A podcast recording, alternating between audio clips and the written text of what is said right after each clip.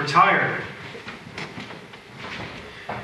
And by we, I mean lots of things. We, we're tired. We, we meaning our, when our wider culture, we're tired. One of the, the best terms out there, most commonly used terms to describe our time is uh, culture war. It's a great term, isn't it? How much it carries, how much it describes our day to day lives. Uh, in our wider culture, everything feels contested. We know that places like elections are going to be contentious. But now it feels like there's intense, intense fighting and warfare over every little thing public health, sports, landmarks, public holidays, education, even language, even our very bodies are subject of these cultural wars.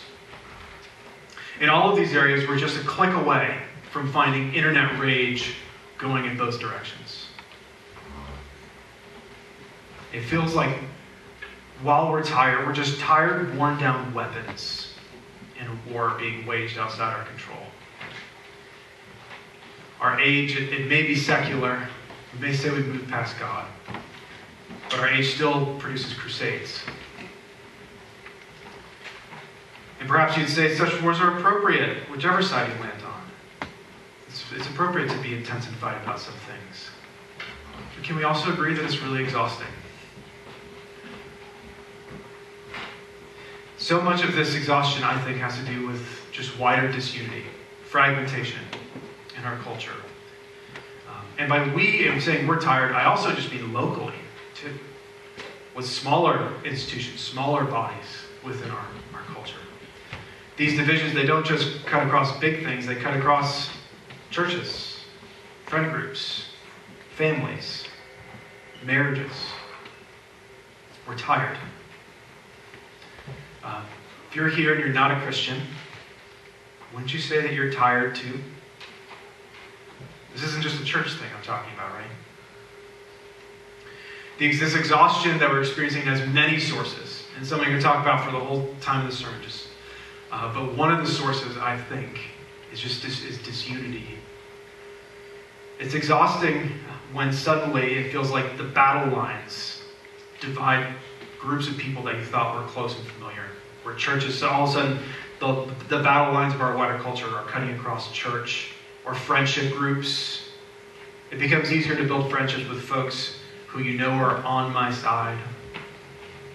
And this is to say that there aren't hard conversations worth having. There are. We're exhausted. And some of it, I think, has to do with how the tidal wave of disunity in our culture just crushes us again and again and again in the church.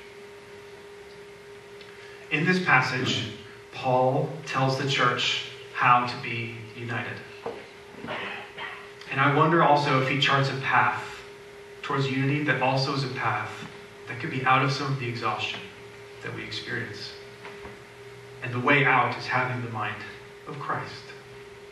I'm going to offer this way to you, both to you who are, would say, I'm tired and I'm a Christian, and also to you, those of you who say, I'm tired and I'm not a Christian. I'm still investigating the faith. I think there are riches for you here too. Paul writes this church, the Philippian church, it's a church that's united and strong. But has creeping, there's a creeping exhaustion you can hear in this letter. There's a creeping disunity. We read in verse in, cha- in uh, chapter two, which um, Omar is going to be preaching on in a couple of weeks, that there's grumbling and disputing. We read in, in chapter 4 that there are two leading women in the church who are embroiled in a public conflict. There's bickering, there's signs of fighting. Paul responds passionately in this particular passage, in this passage to that growing problem of disunity. And I'm going to outline two basic sections of this text. The first is the plea of Paul, and that'll be verses 1 through and the second thing I'll talk about is the path of Christ. The plea of Paul and the path of Christ. The path of Christ being verses 5 through 11. So the plea of Christ, or excuse me, the plea of Paul in verses 1 through 4. Remember in the last section, which Larry preached about, uh, Paul was calling the Philippians to be steadfast together in the face of opponents and in the face of suffering. So he begins this verse with his so, or with a therefore, rolling off what he was talking about last time. He calls them to be united because if there's no unity for a church, there's no way that a church can stand firm in the face of suffering, in the face of opposition. And the rest of verse 1, you'll read, it's a build, it's, a, it's this passionate, like, build up clause after clause after clause, building up on this plea to be united. He says, if there's been any encouragement in Christ, if any comfort from love, if any participation in the Spirit, if any affection and sympathy. Now, when Paul's using the word if in this sentence, he isn't questioning uh, if these things have been there for the Philippians. They have. This isn't a, a conditional statement, if then. It's more of a, this is more of an emotional build-up towards his plea. Uh, it's, it's almost like uh, an, an example, a window to a way this could work is if I'm sitting at the dinner table with my toddler son and I'm distressed because he has a bad attitude at the dinner table, I could say, you know, in my heart, I'm like, if, if there's been food made for you, if the table's been set for you, if you know that I'll get you whatever, I, whatever you need, complete my joy by having a good attitude, my beloved son. You know, you do hear it's it's not uh, like I'm referring to things that I know are already true as the basis for then my my plea to him. And that's more of what Paul is doing here. And Paul's plea is the command in this, this section.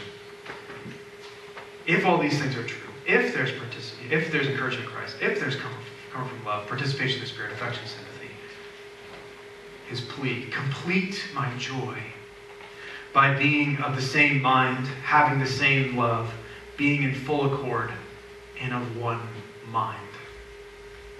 In other words, Paul's plea is for them to be one, complete his joy by them being one, having the same mindset among themselves, by being united. And this is the overarching purpose for this whole passage. This is his, the thing that Paul wants for the Philippians, this, this church where there's a creeping disunity and bickering and when Paul is urging them to be one, have one love, one mind, it's not him saying that they all need to be the exact same. This is an important caveat. The language of have one mind and having the same love, it seems to say that. It sounds like that. Like we're all supposed to think The Office is the best TV show, or we're all supposed to agree on whether uh, um, A.J. Brown or DeVonta Smith is a better wide receiver, which one's the better wide receiver, you know, or we all need to have the, we have the same mind in, in how our kids are supposed to be schooled or what age our, our kids are going to be introduced to screens or something. Like we all have to be of the same mind, right? He's actually not calling for that. He's not calling for uniformity, for agreeing on every single little opinion. But he's calling for unity, for the church to have the same, the same mindset, the same heartbeat, the same view of, the world, or this is particularly the same view in which we approach things as the church. And then the following verses, Paul he then talks more about this plea of his to complete his joy by being one. How do we get to the point of having the same mindset? Paul says, Do nothing from selfish ambition or conceit, but in humility count others more significant than yourselves. Let each of you look not only to his own interests, but also to the interests of others. In other words, to be united to break out of the exhaustion. Paul tells the Philippians to lay down their selfish ambitions, their visions for their own glory, their own comfort, their own security, and instead to look to the interests of others. Uh, Paul doesn't say to never look to your own interests. He actually assumes that they will. If you look at the language of that verse closely, he says, look not only to your own interests. We have to look to our own interests some in order to survive, right?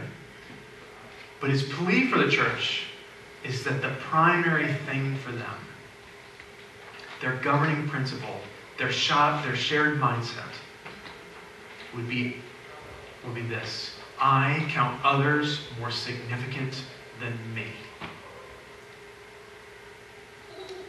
Now let's take a step back and note that this is a wild thing to say. You're at a church this morning. You get, if you're showing up today, you have at least, I would guess, some familiarity with Christian language. And I think it's just in our wider culture, like there's me saying this, like, hey, it's a good moral thing for you to look to the interests of others before yourself. People be like, yeah, that sounds like a good, moral, right thing. Yeah, that sounds right. So let me try to make this so we hear it and just kind of, it's like, oh, that's a churchy thing to say. It kind of just washes off of us. Let me try and make Paul's plea fresh for you. And I'm going to make it fresh by showing you how painful it is. Okay? Look around you. Look around some of the people around. Who, who's God brought here this morning? Whether you know these people or not, you may not know them very well. That's okay. Good now. Have a look at them. Consider this. I'll start with a churchy one to make this fresh. At church, you should count the worship music preferences of those around you as more significant than your own. To those of you who are married, just a direct application of what this is saying.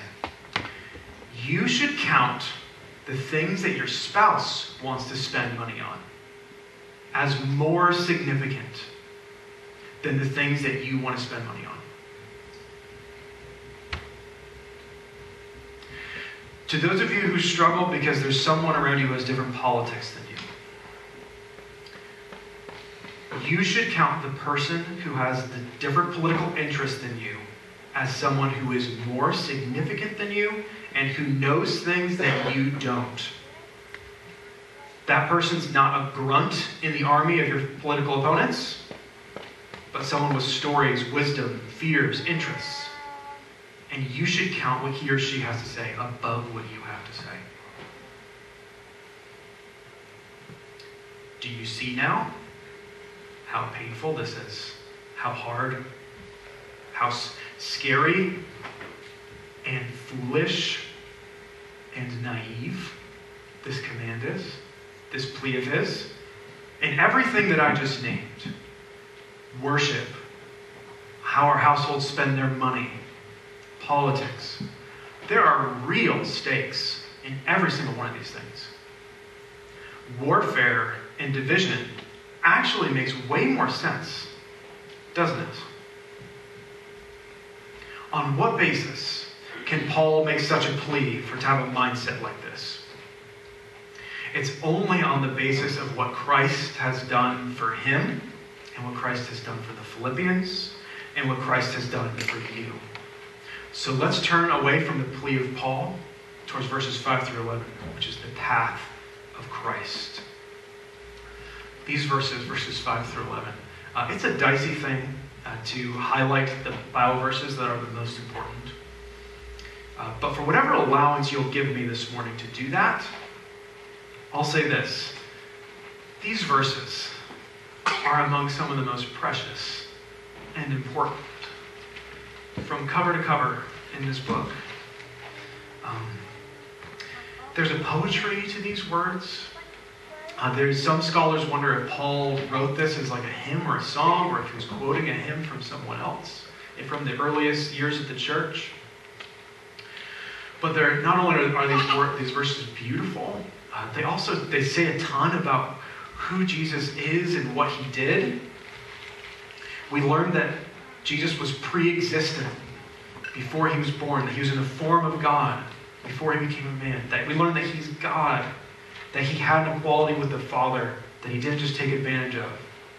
And we learn, we learn also not only was he truly God, but that he truly became man, taking on the form of a servant. And again, whenever you see servant, it usually is better translated slave. Taking on the form of a slave without dignity or honor. Those are just a few things we learn about Jesus from these beautiful words. This is the beating heart of Paul's letter to the Philippians, is these verses right here. If this letter is about joy, it's found in what Christ did here.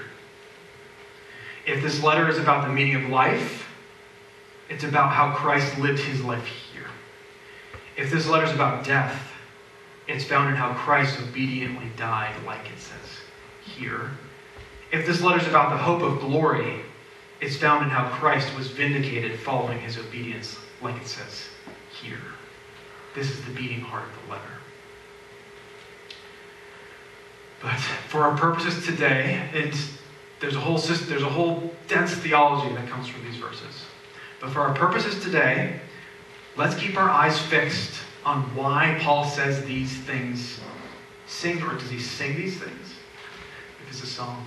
Why does Paul say these things here in the context of him telling the church to be united? For this bickering church to learn to love one another? Why here?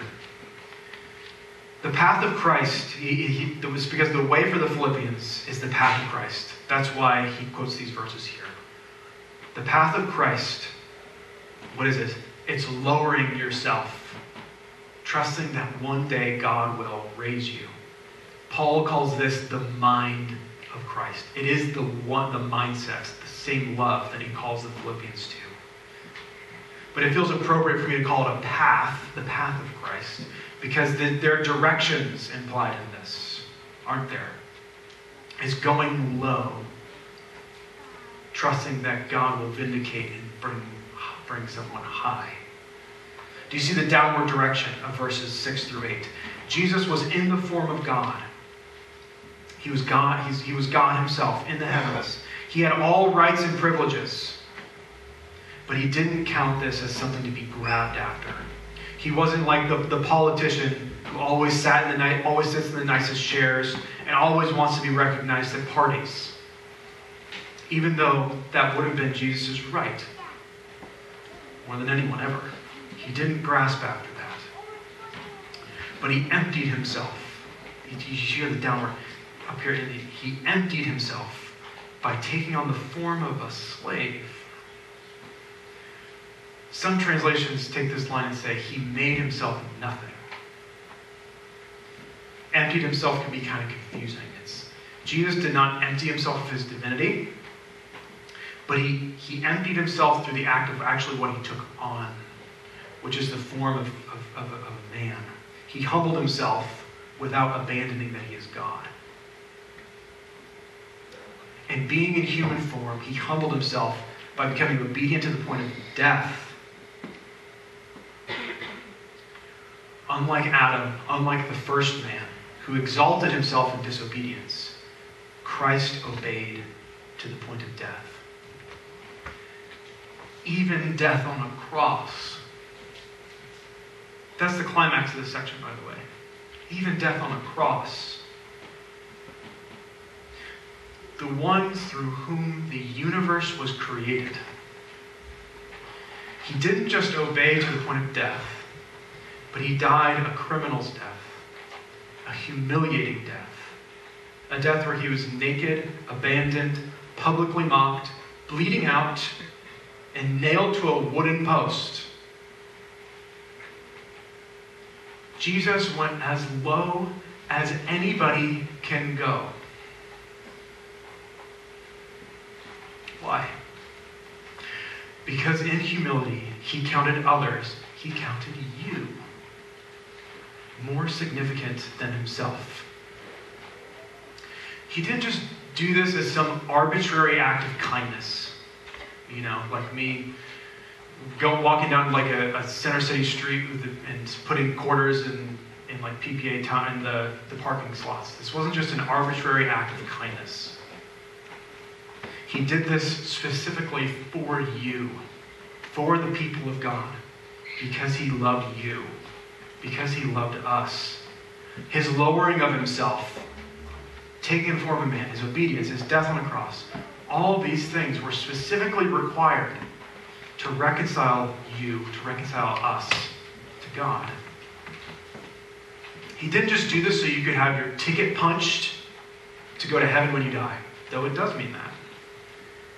He did it so that you could enjoy God, be cleansed of every single one of your sins, be at peace with your neighbor. Have meaning in your life. Here's what's wild He lowered himself for you, even though he utterly knew you.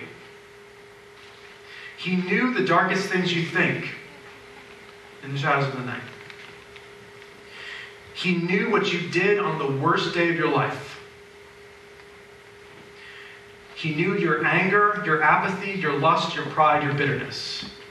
Yet he still lowered himself for you. Not for the version of you on the best day of your life, but for the version of you on the worst day of your life. Jesus became nothing so that you could become something. Jesus gave up everything to the point of having nothing so that we who have nothing could one day have everything.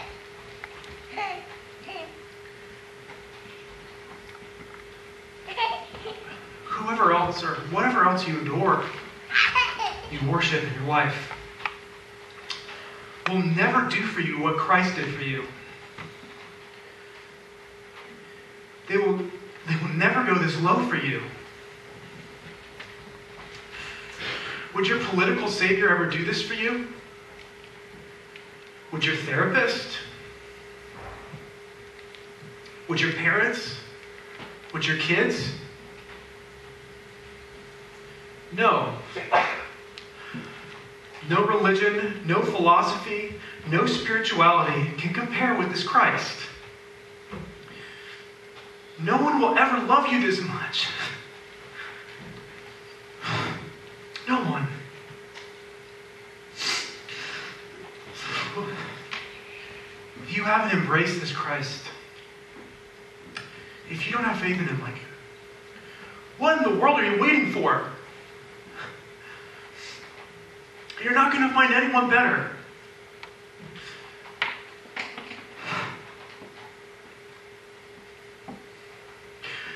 Because Jesus lowered himself, getting back to why Paul is saying this.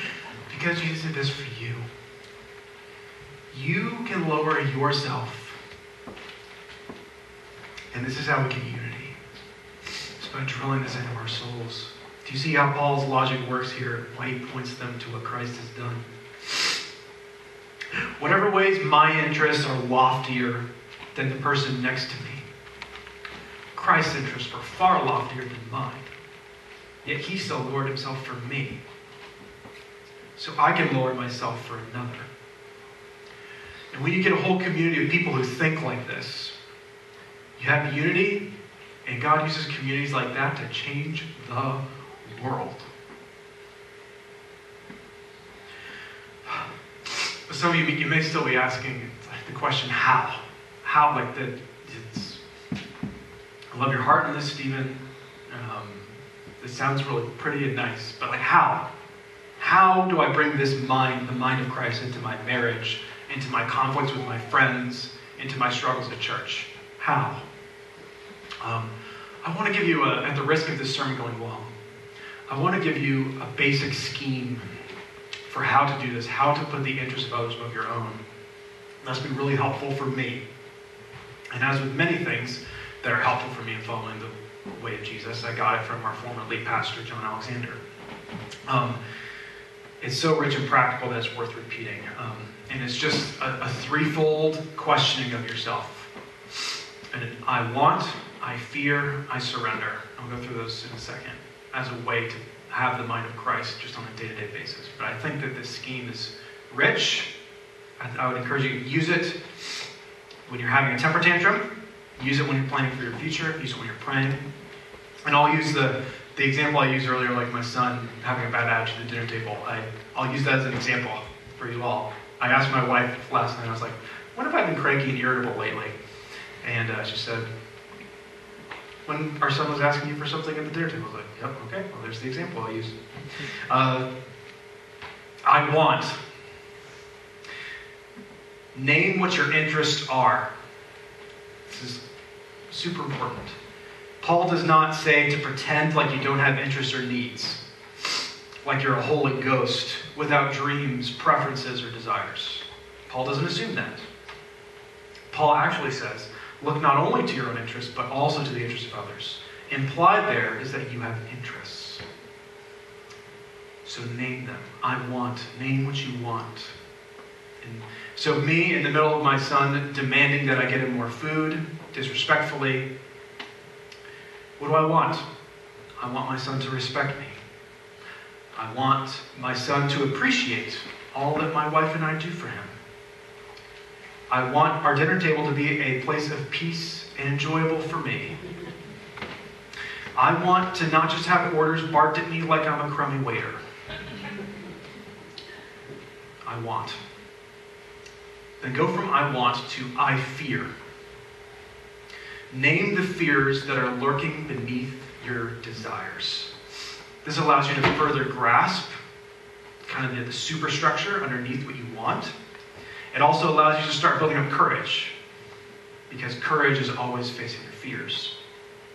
And you'll be surprised with even the most trivial things like what I'm going through here, what deep fears you have underneath whatever your emotional responses to anything. You'd be surprised how deep you can get. I fear that my son will never appreciate or respect me. It's a pretty big fear. I fear that my vision for a family dinner will just is just that uh, will never really happen. I fear that I'm too tired and angry as a dad and in failing to raise my son.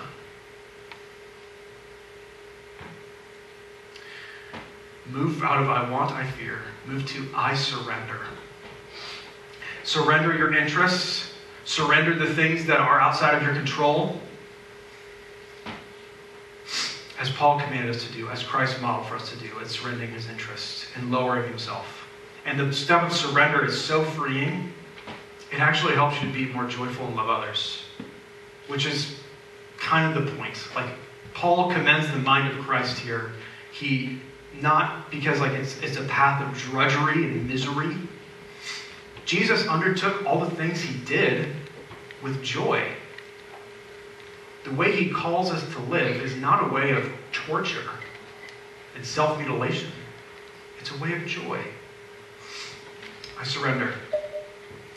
I surrender that my son should have the burden of proving to me that I'm a good dad. Why should he have the burden? Like, he can't prove that. I surrender whatever fake vision I have of family dinner. So instead, I can embrace the real one. I surrender my need for tranquility and instead turn my eyes towards the needs of my son, which is just for more food. And out of that, I want, I fear, I surrender. You can then move to I serve. Without Christ, these steps will only lead to bitterness, but in Christ, they lead to joy and they lead to vindication and exaltation. And that's where I want to conclude. Is looking at verses 9 through 11. Um, read these verses again with me. Therefore, God has highly exalted him and bestowed on him the name that is above every name, so that at the name of Jesus every knee should bow in heaven and on earth and under the earth, and every tongue confess that Jesus Christ is Lord to the glory of the Father. Jesus, the one who went the lowest, has been vindicated by the Father and lifted up and exalted. Because he did not grasp equality with God, he's now Lord to the glory of the Father. Because he did not, because he took on the form, of a slave, he's now ruler of all. The one to whom every knee will bow and every tongue confess that he is king. Because he humbled himself to the point of death, even death on a criminal's cross he has now been bestowed a name that is above every other name. This is the end of the path of Christ. It's vindication. It's God uplifting and glorifying and recognizing. Every single little thing that you do to lay down your interest for the sake of another in Jesus' name, every single little thing, on the day of Christ's return, it will be your crown. It will be seen. It will be vindicated. It will be worth it. God sees each little thing you do. He will vindicate every single thing. Even if you don't see a speck of fruit from it in this life, God will vindicate all Christ has done in you in the life to come. Everything. And to close where I began, I think this, knowing this is the way out of exhaustion,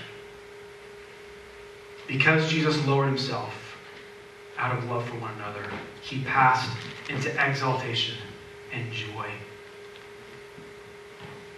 if we persist in this kind of love towards one another as a church, if we practice this mind of Christ, in faith and say, God will make it worth it. I think there are joys on the other side of living this way. We will experience joy. It may not be on our timeline, but God will lift us up. He will breathe new life into our weary, into our weariness. So I charge you with this to have the mind which is yours in Christ. Count others as more significant than yourselves, looking not to your own interests, but also to the interests of others, knowing that whatever you do is seen and will be vindicated by God. In the name of the Father, Son, and Holy Spirit. Amen.